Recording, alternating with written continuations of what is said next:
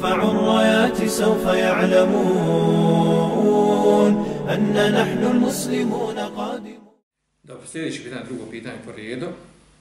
Nakon selama kaže, htjela sam htjela sam pitat, je li haram da žena baca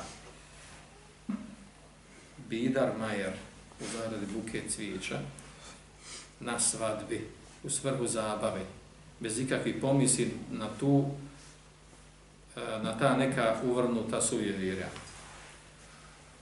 Znači, e, pita to pitanje, znači prilikom prilikom vjenčanja, ono kad bude svadba, kad bude, pa ono, pretpostavljam da je to ono kada taj običaj što ima, ono, baci, se, baci e, žena iza sebe buke cvijeća, pa koja žena iza nje uhvati, ona će se kao navodno udati.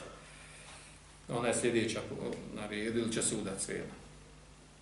Naravno da je to prazno da je to, da, da to predstavlja vrstu, vrstu malog širka, zašto s koji strana, znači pripisivanje nekih nekih događaja da su uzroci nečemu bez šerijskog argumenta dokaza predstavlja ulazi u, u mali širk jer ima dokaza za tako nešto da je Allah Žešan učinio to posljedičnim događajima.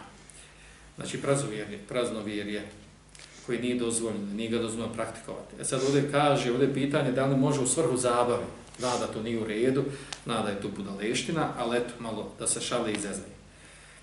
Uglavnom, ovaj, odgovor na ovo pitanje je da, s obzirom da ta tradicija ima svoju pozadinu i da ima onih koji su uvjereni, vjeruju u to, e, znači to, to prazno vjere mnogi, e, mnogi poštuju i slijede i prate, e, ispravno da nije dozvoljeno upražnjavati, čak ni u obliku zabave, znači ni u obliku zabave, nije dozvoljeno upražnjavati običaje u kojima ima sujevjerja, praznovjerja, malog širka i tome slično.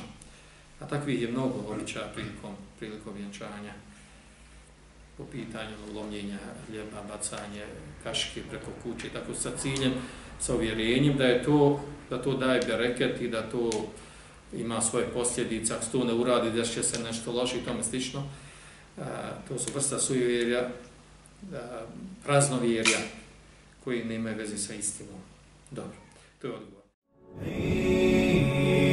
نرفع الرايات سوف يعلمون أن نحن المسلمون